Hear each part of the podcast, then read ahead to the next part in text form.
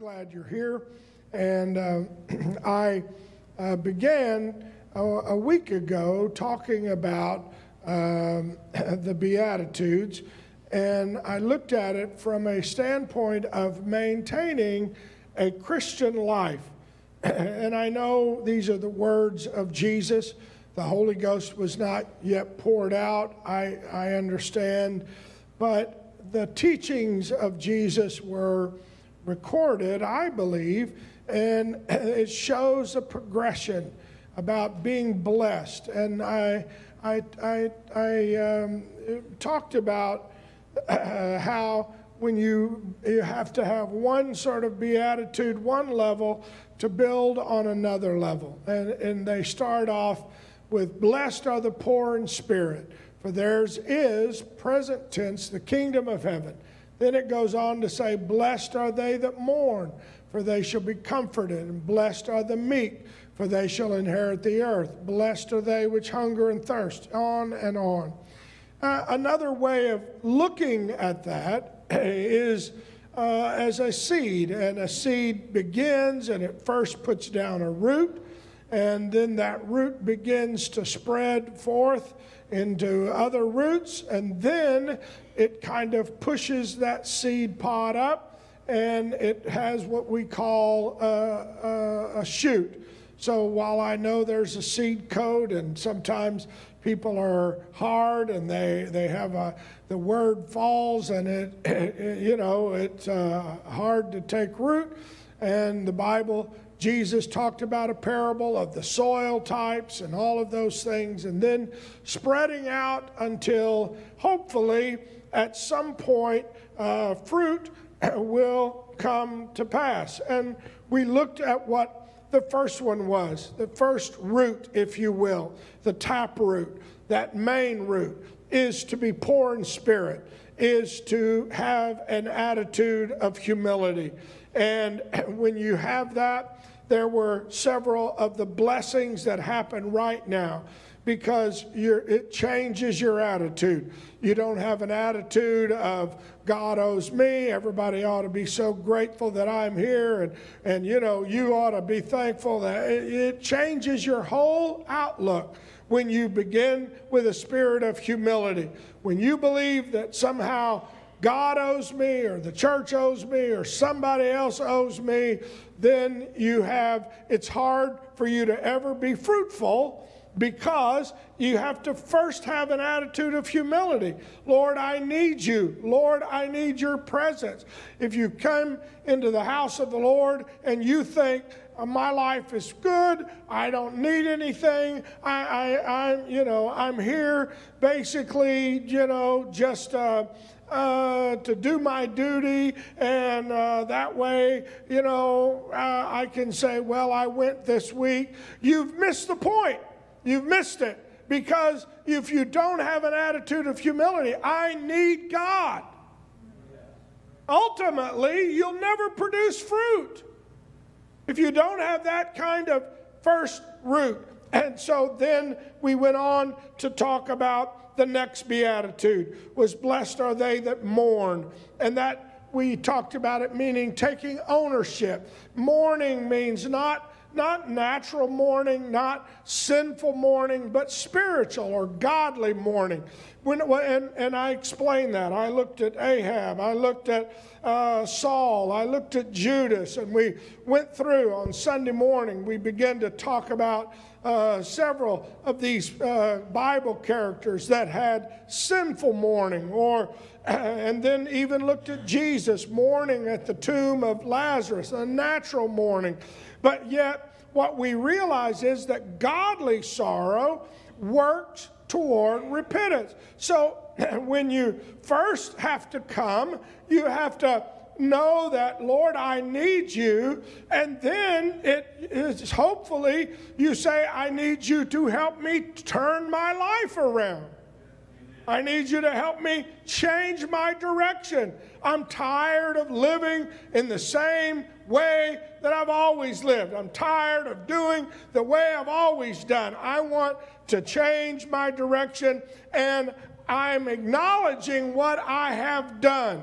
And if you never acknowledge that you need God and you never acknowledge what you have done, and that's why when we looked at the commandments and we looked at some of this, it's that understanding that, wow, Lord, I've fallen short. I need, I need your mercy, your kindness, your grace, and hopefully it leads us to repentance. Then, of course, blessed are the meek. And that was sort of the third root was that as it is, blessed are the meek, for they shall inherit the earth. And meekness means that of giving up control, of, of letting someone else uh, lead and direct, and willing to put my life in the Lord's hands and willing to do God's will. As Jesus prayed, not nevertheless, not my will, but thine be done. Of willingly submitting to the word of God, of willingly submitting to God's people, the body, because, you know, um, to be a part of the body and uh, is very important. Uh, most of the time when we get up, uh, our arms don't say, well, you know what, I'm not ready to get up. I'll stay right here in bed for a while.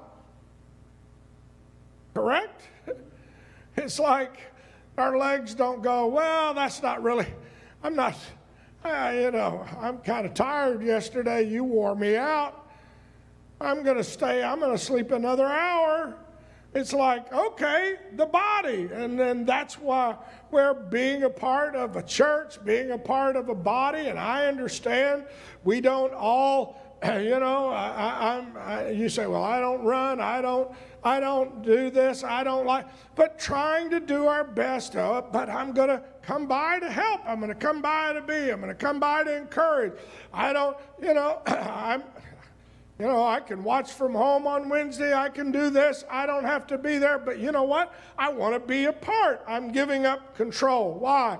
Because the Word of God says, forsake not the assembly. And I could go on and on. But you see, that's meekness. To reach that point where you're willing to say, well, it's not about me, it's not about what I want, but maybe I could be a blessing to you, see what I'm saying? And that, that turns into they shall inherit the earth. And then uh, Sunday night, we uh, also started on blessed are they which hunger and thirst after righteousness, for they shall be filled. Now that's, a, that's that first shoot because now you're not earthbound anymore, but now you're looking toward heaven. You see what I'm saying? So you're breaking through the ground and you are saying, I am hungering and thirsting after righteousness. Everybody say righteousness. And then it says, For they shall be filled. Now that's an important word in the Greek. We'll talk about it in a moment, but it says the first, what I, I want you to understand is these first three are roots that get down into the Word of God, get down into uh, me, and they change my attitude, and it changes my way of looking at people, and it changes my, okay? Now I'm reaching up toward God. Now you can't have the reaching up toward God be sustained without having some roots. And Jesus talked about that of people that, that tried to, and then as soon as a little adversity came, what happened to the plant? Withered and died because it had no, had no roots, had not allowed the Lord to change their mind, change their heart, change their thinking. And so the plant withered and died. And we've all, you know, here we are on a Wednesday night, and we have seen people that have come in and they, man, the presence of the Lord breaks the seed coat, and they are, boom, in one service, it, they're, it looked like they've got, man, they've transformed, and they shoot a shoot up that they're going to do great. And then the next Sunday you go, Where were you? Huh? And it, it hasn't, the transformation is not complete, but that's because they didn't put roots down. And then, therefore, blessed are they which hunger and thirst. So um, it's an intense desire. And I read these verses uh, Sunday night, the last couple of verses here. But of him are ye in Christ Jesus, of whom God has made unto us wisdom and righteousness and sanctification and redemption. What are you saying? I am saying that you, we know that it's not our righteousness, it's His righteousness. God is made unto us righteousness. I get it. But we should hunger and thirst after more of His righteousness. And Paul went on to say in Philippians, and being found in him, not having my own righteousness, which is of the law, but that which is through faith of Christ, the righteousness which is of God. How? By faith. And that's where it's hard because it's hard to keep believing, Lord, I need your help to change. Knowing that it's his righteousness. Now, Simon Peter said it like this, and of course, he has the dubious honor of having denied the Lord and, and uh, cussed when they were trying to put him in a, a, a group uh, that included the Lord, and he, all of that. And yet, who his own self bare our sins in his own body on the tree, that we being dead to sins should live unto what? Righteousness. By whose stripe ye were healed. Not he didn't say that you should be righteous. Of course, we would all go, Well, you should be righteous. You're trying to live for God, you should be righteous. But he said, We should live unto, pursue righteousness. You, you see, this is, a, this is why Paul had to say, I die There's never a point where you go, Yes, now I thank God that I'm not as bad as. Huh? When I've reached that point, I'm in the ditch on the other side of the road. At all points, I should be realizing, Lord, I need more of your righteousness. And Paul said, the righteousness of the law might be fulfilled in us who walk not after the flesh, but after the Spirit. Why? Because our focus is on Him. It's not on me. And, and I know, I, when I was a kid, and you know, I would have uh, you know, people, they would go, I could never go to your church because you can't do this and you can't do that and you can't. And we had a set of rules, and oh boy, you've got to have this rule and you got to have that rule. But if you are focusing on the rules, you've missed it. Our focus has to be on Him and getting His righteousness. Our hope is in Him. In fact, you know, as the song sang, it's all in Him. And you say, well, are you saying that it doesn't matter how you act? No. I am saying that if you are focused on hungering and thirsting after His righteousness, it automatically begins to change what you're doing because I start realizing I don't want to displease Him. I don't want to do anything to upset Him. because it's all about Him. And I, I know, you know, well, and, and I've had, you know, I've lived long enough and pastored long enough that, you know, I've had heard the stories. Whatever you do, don't tell the pastor I'm here. I'm like, Man, I'm sorry, but guess what? There was a guy that was checking that had nothing to do with me.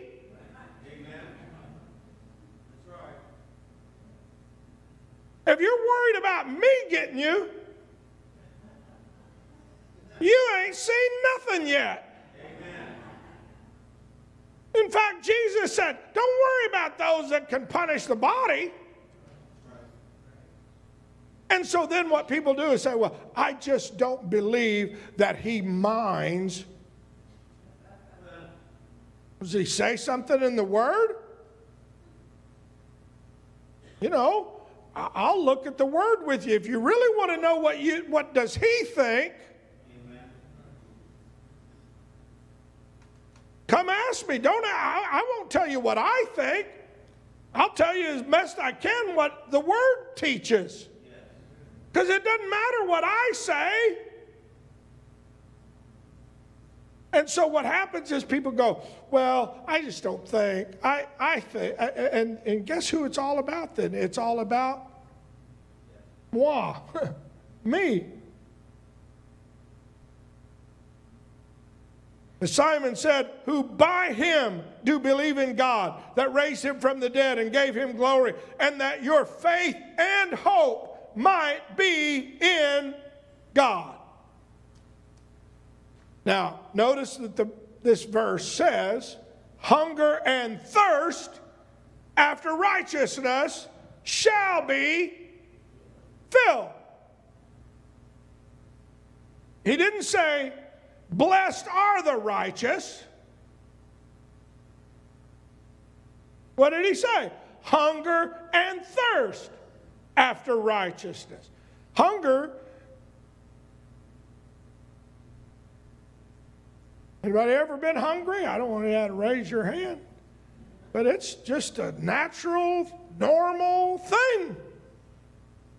Right?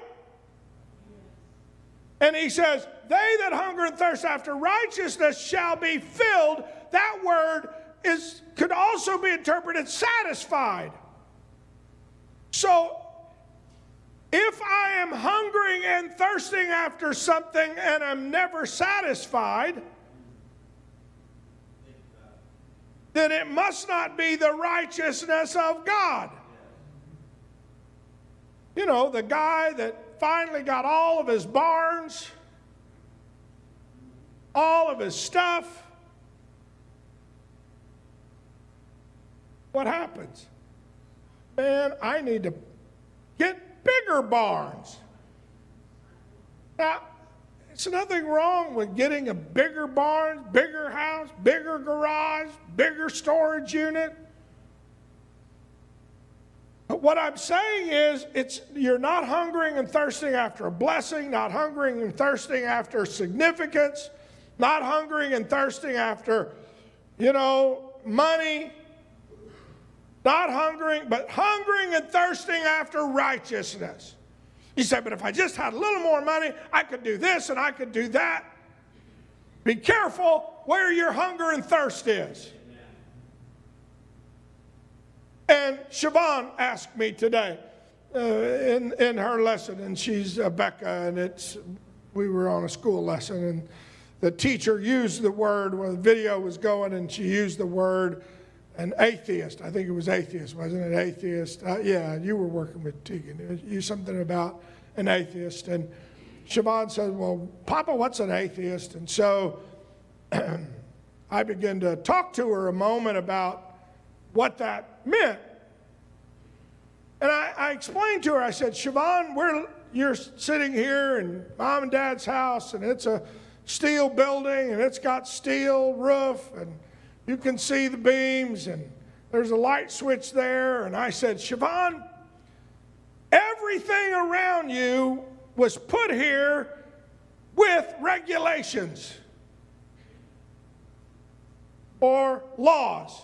In other words, the steel manufacturer had regulations on making the steel girders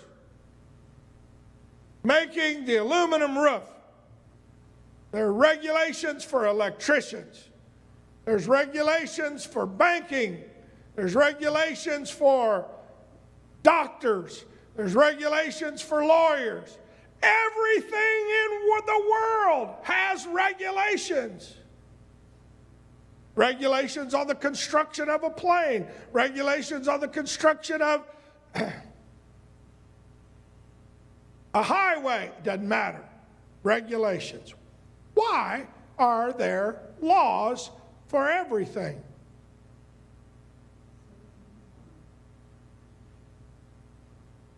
Because we would say, well, to restrain the practitioners, in other words, it's not appropriate for a lawyer to come in and do whatever. It's not appropriate for a doctor. There's ethics and regulations. Okay? And to protect the consumer or the recipient. Regulations are there to restrain the guy, the builder, and to protect the consumer. So that if you put in a heater, a warranty because of the manufacturer, you all understand the concept. And I said, but what an atheist does is says, I don't want to believe in anyone has the authority to tell me what to do.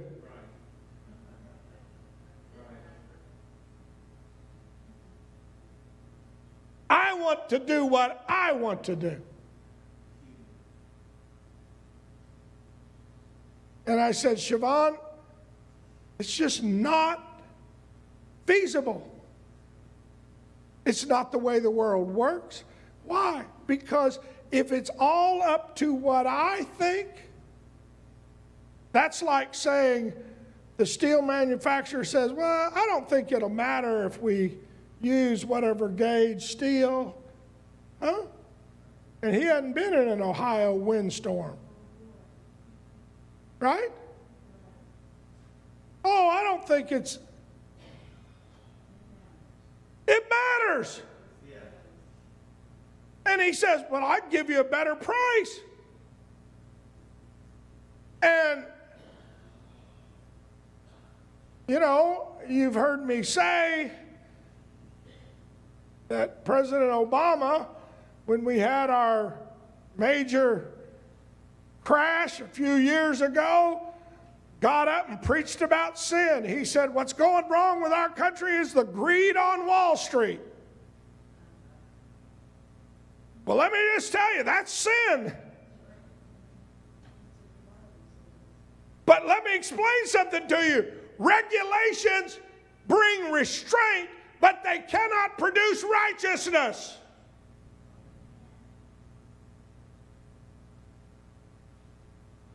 You still have people that are trying to get around the rules. Huh? You'll still have folks that'll try to go, I, okay, I'm restrained, but I don't. Does that make sense? So when you think in terms of the law, the law produced a sense of restraint, hopefully. Don't steal, don't commit adultery, don't lie, don't. But it doesn't produce a real transformation in the heart. See what I'm saying? And yet, if I humble myself and I'm doing all these things in my hunger and thirst after His righteousness, because it's not about who's number one, it's not about what's in it for me. It's not about how can I do more and get, I mean, get more and do less. How can I? How can I? What can I do to cut a corner? What can I do to, you know? I, I mean, I hope that my doctor is not in such a need for a raise that he says, I'm not going to read the charts, I'll just, huh?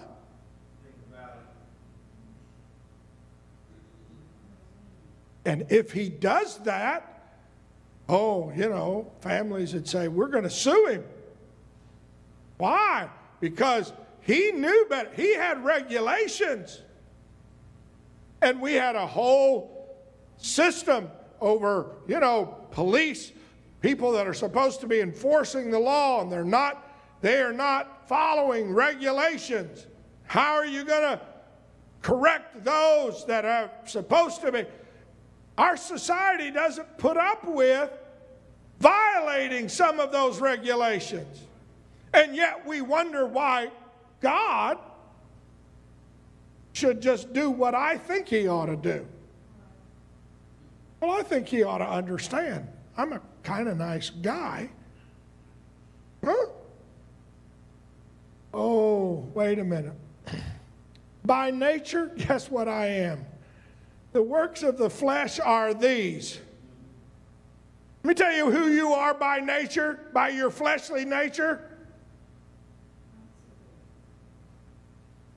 That's why we have some regulations. Why? Because we know what's in this the heart of a man. You understand? And it, it's not that the regulations produce the righteousness. That only comes from God. But I should be asking myself the question, and it should be a burning question in my mind. And what can I do that will bring God honor? That's what I should be asking every day. How can I bring God honor? I can bring him honor by giving that man a, the what for and pointing him to, oh Lord. Huh? And then the next question is, what can I do that is good for others and myself? And, and that's an important why? Because love God with your whole heart and love your neighbor as yourself. So you can't, it's not about me laying down my life and, well, I'm going to give myself, my body to be burned, and I'm going to give all my money away, and that's so good. That's not good. And especially if you're not doing it after humility and you know, you say, well, I'm going to help so and so. I'm going to do good for him, but I haven't humbled myself, I'm not seeking his righteousness, then I'm going to tell you all the good you're trying to do for somebody else is flesh. You understand? The writer said, Even if I gave my body to be burned and have not the love of God, I am worthless. So I understand there are people that give away money, give away vast sums of money, but it doesn't make them righteous. Amen. You can write a check, and if you're watching online, you want to send our church millions, God bless you, we'll take it. We'll put it to use. I, I wish I could tell you that, well, it'll make you righteous, but it won't. What you do is not going to make you righteous. He's the only one. And so when you say, I'm hungering and thirsting after his righteousness. Now, as I mentioned before, if you don't feel satisfied, you're either hiding behind slothfulness, because the Bible talks about that, you know, be, being slothful you know, well, I'm not satisfied. I'm, I don't want to do anything, which is the ultimate selfishness. Slothfulness, when you do nothing, it's the ultimate selfishness.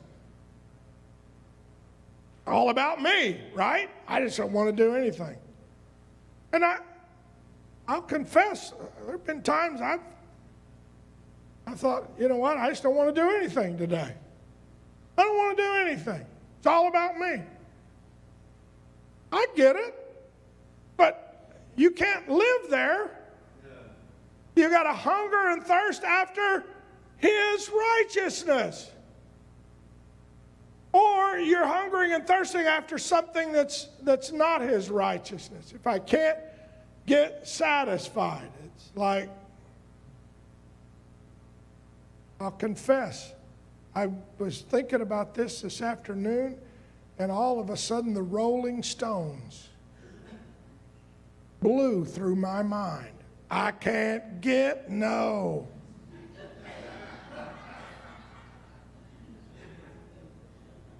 Sorry, I confess. Satisfaction. Well, I try and I try. And all of y'all are spiritual, and you've never heard that. It was back when I was, I wish I could say not living for God, but back when I was searching the AM stations. I can't get no. I'm going to tell you something. They had a great sermon title because you can't get any satisfaction in this world outside of Him. You will always be hungry. You will always be thirsty. You'll always be, needy. If you don't have something, Amen. sorry, please forgive me. For those of you who are online, two thirds of the congregation got up and walked out. I'm just kidding. Just kidding. But that's why the writer would say godliness with contentment. Why? Because this Paul told Timothy, he said, Timothy, let me explain to you. He is proud. He was talking about people that are doing wrong and doing their own thing. And he said, He is proud, knowing nothing. That why would he say he is proud? Because he doesn't have the first root of humility. Doing, knowing nothing, but doing, doting questions about questions and strifes of words and I've seen people that, oh, they want to ask you a hundred questions and they want to challenge you on this and they want that and they want this, but, but it's, it's not out of a sincere heart of hunger. This is why I tell our young people don't get sucked into answering people on Facebook or Twitter or anything else. If they want to know something, say, Meet me at church, meet my pastor. We'll go through a Bible study. Don't follow that. Because if they're not asking from a sense of humility, guess what? It's all vain. It's not going to last. Oh, and I've had people, you know, and they go, well, why, why does this? And why do you this? And why do you this? And what going on there? And I'm thinking, I'm not going there. It's vanity. Why? There's no sincerity in it. And, and Paul was telling Timothy about it. He said, Strife of words, where come envying and strife and railings and evil surmisings and perverse disputings of men of corrupt minds, destitute of truth, supposing that gain is godliness. If, you, if, you're, if you're making a lot of money, you must be doing something right. It doesn't mean anything. Thieves can make a lot of money. And he said, From such withdraw yourself, stay away from. But godliness with contentment is great gain. For we brought nothing into the world, and guess what? We're not taking a thing out of it. What are you saying, Pastor? I am saying a hunger and a thirst is not abnormal. To hunger and thirst after something Everybody gets hungry. Everybody's been thirsty. But appetites are cultivated. You can hunger, that's normal, but you cultivate your appetite. Let me give you an example. My dad, I don't know if he's in here or not. He's out in the front. There he is, sitting in the back. Uh, how many years ago was it? 11 years ago? 15 years ago? We were living, we, we're here in Newark, fixing to go to the Philippines, and mom flew up to stay with Caitlin and Sheena. And Got the message. Dad's had a heart attack. He's in the hospital. Guess what? The doctor came in and gave him a whole new diet. Anybody know what I'm talking about? And said, don't eat this and don't eat that and don't eat this. And basically, if it tastes good, spit it out.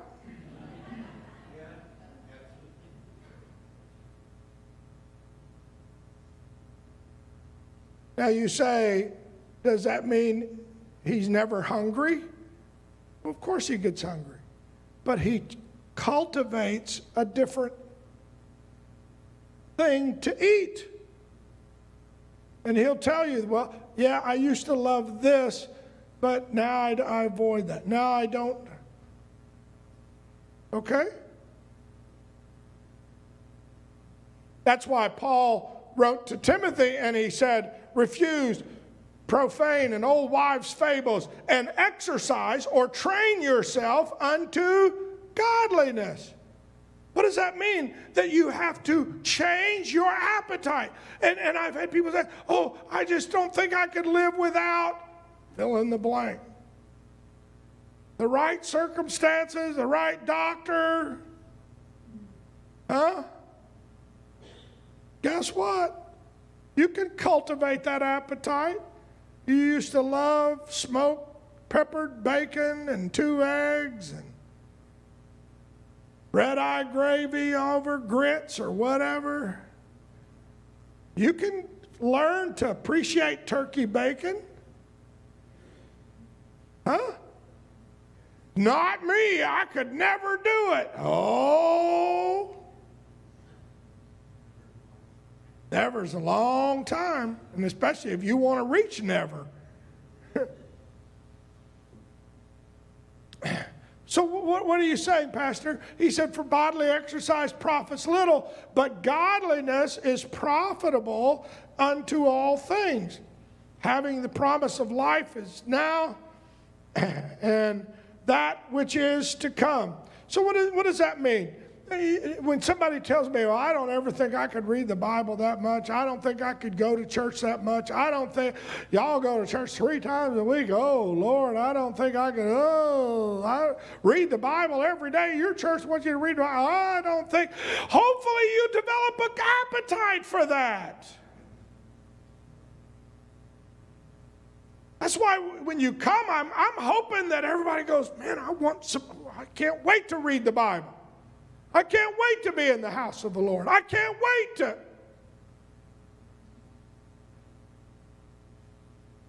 So, if the first three roots are not open, or active, or receiving, then I will have no real, genuine desire for more of God. I can go through the motions, I can sit here, I can clap my hands, I can show up one service, two services, all the services. But if I am not actively humbling myself, being poor in spirit, mourning, you see what I'm saying? I will have no hunger and thirst. There's no way you can have a hunger and thirst after righteousness that is genuine without having the first three roots. So you say, well, how can I hunger and thirst after the Lord? Well, at times, and this is what we do at the first of the year, we have 40 days of fire and we have fast days. And, you know, I, when we were, we started many years ago fasting on Wednesday as our family and trying to, you know, set back time on Wednesday was a fast day. Why do you do that? Because that makes you holy? No, it reminds me that I need to have some other appetite. Why do we fast? Why do we go on a Daniel's fast? So that I, it clicks in my spirit. Guess what? I need some other, I, I, something more than food. Said, well, Pastor, I don't believe in fasting. I don't believe in, in, in stop. If I want it, I just want it, and it doesn't matter. Uh, you're going to have a hard time getting a hold of your appetite. Making yourself vulnerable to the needs of others. What do you what do you mean? The, the Bible says love God with all your heart. Then it says love your neighbor as yourself. Sometimes it's good to do something for somebody else, and I know we have, and we you you all have been wonderful, and we'll have maybe family from Ukraine, and we people gave out of the goodness of their heart. Why? Because they no one no one said, You better give. All right, I want to know how many are going to give. I, we need to raise another money. There's nothing wrong with taking an offering like that. I get it. But hopefully, there is, I, I want to be a part of helping them. I want to be a part of helping. And I know, he said, Well, I, I saw Brother Odie this week, and, and Brother Odie was telling me a story, bless his heart. He said, After I retired from Owens Corning, I said, I don't ever want to be around old people or go to the nursing home or help any old people. And he said, and Violet told me you need to get a part time job. And the job that I found in the newspaper was driving a van or vehicle for a, a home. And he said, But you know what? the Lord was teaching me how to work with people that had dementia and have Alzheimer's because he knew one day my wife would be sitting here.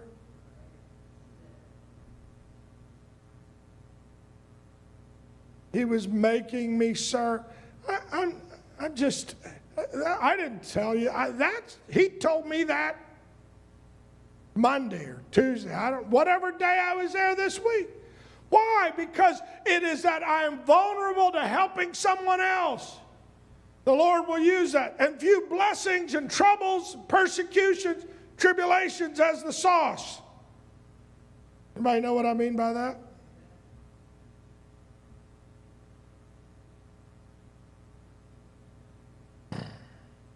My great grandfather had a bottle of ketchup. It didn't matter what we were eating pancakes to pizza. He had a bottle of ketchup. The sauce was everything. I've got a son in law that before all of this surgery, he had a bottle of hot sauce. Didn't matter what we were eating, or barbecue sauce. Some of you all know what I'm talking about. The sauces, that's all in the sauce. Well, Sometimes, whenever we have some tribulation or trouble, think of it as hot sauce. Hopefully, this is making it go down a little easier. Huh? You say, well, I, I, I, why? Why? Because I, it reminds me I need Him. It reminds me I need Him. I need Him. Remember, when I will be totally set. When are you going to ever get satisfied? Bible tells us, Revelation, 7th chapter, 16th verse. I got a vision of heaven. They shall hunger no more, neither shall they thirst any more. Neither shall the sunlight on them, nor any heat, for the Lamb which is in the midst of them in the midst of the throne shall feed them and lead them unto living fountains of water, and God shall wipe away all the tears from their eyes. John said it like this Beloved, are now we are the sons of God, and it doth not yet appear what we shall be, but we know that when he shall uh, appear, we shall be like him, for we shall see him as he is. And every man that hath this hope in him purifies himself If you are living for the day, oh, I want to see him. Look upon his face, there to sing forever. You start hungering and thirsting after his righteousness. Guess what? You'll be satisfied. See, what happens is people try to get their own and, and somehow we get off track because, you know, you, you say, well, I'll never be good enough. I'll never be holy enough. I'll never. I, I understand that. That's why the next branch, I know my time is about gone, but the next branch was Blessed are the merciful, for they shall obtain mercy. Means caring about someone else, being full of mercy, full of, and I'm putting here in forgiveness. But I want you to understand you can be merciful without having to forgive. And you can have forgiveness, but you can't have forgiveness without being merciful. What do I mean? The man that went down and found the guy, the Good Samaritan, that was fallen among thieves, he had a lot of mercy, but I don't know that he had to forgive him or anything. He didn't have to say, well, I'm sorry you've been mean to me. And he just saw a man in need. And Jesus asked which one was the neighbor because he cared for those needs and made provision for future needs. And so when you talk about mercy, the Lord is very merciful. Fact, seven times in the book of Exodus, it talks about the Lord. Lord, the Lord, the Lord God, merciful, gracious, long suffering, keeping mercy for thousands, forgiving iniquity, and doing this all the way, all the iniquity of the children's children, even unto the fourth and third and fourth generation, He will hold you accountable if you don't have this mercy. If you don't fall on him and absorb his mercy, surely goodness, David said in Psalms 23, and mercy shall follow me all the days of my life. The New Testament in Ephesians, it said, But God, who is rich in mercy, for his great love wherein he loved us, even when we were dead in sins, hath quickened us together. Aren't you thankful for the mercy of God? Not by works of righteousness which we've done, but according to his mercy. So when we hunger and thirst after righteousness, it's not after our righteousness, it's after his righteousness. The washing of regeneration, the renewing of the Holy Ghost. You see, the entire book of Hebrews focuses on the mercy. It says a, a, high priest who was touched with the feelings of our infirmities. He's merciful. Paul told Timothy, I obtain mercy. Micah says, What does the Lord require? To do justly, to love mercy, walk humbly.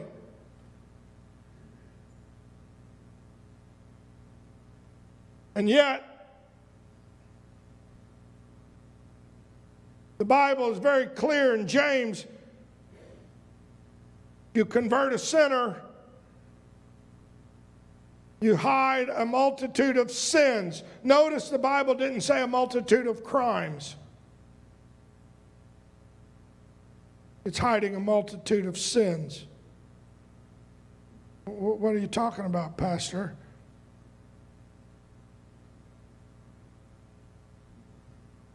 This is why, know, it's not appropriate.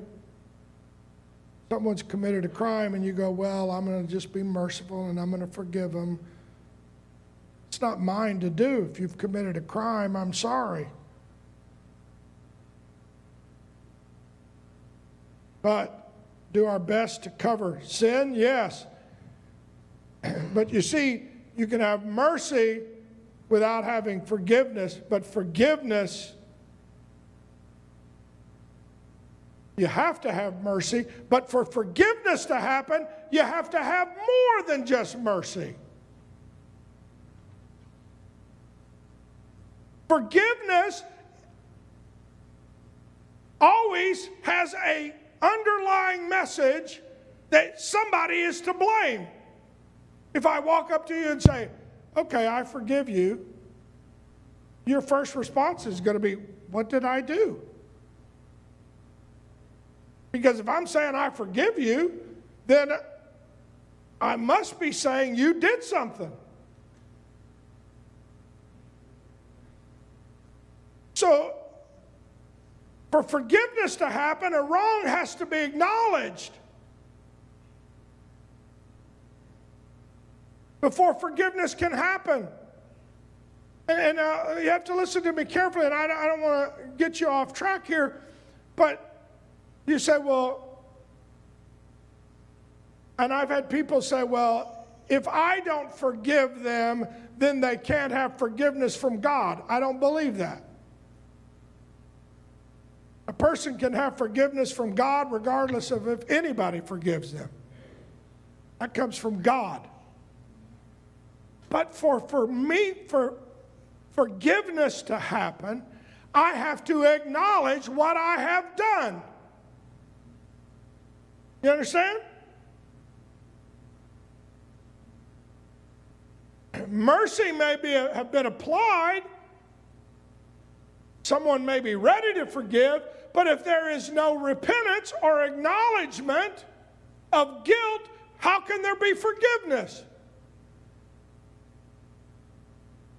And if you say, Well, I'm going to make them acknowledge by going to them and saying, I forgive you for being mean, you're probably going to end up in a fight. Because if they don't think they were mean, they're going to say, How dare you call me mean? Have you looked in the mirror recently?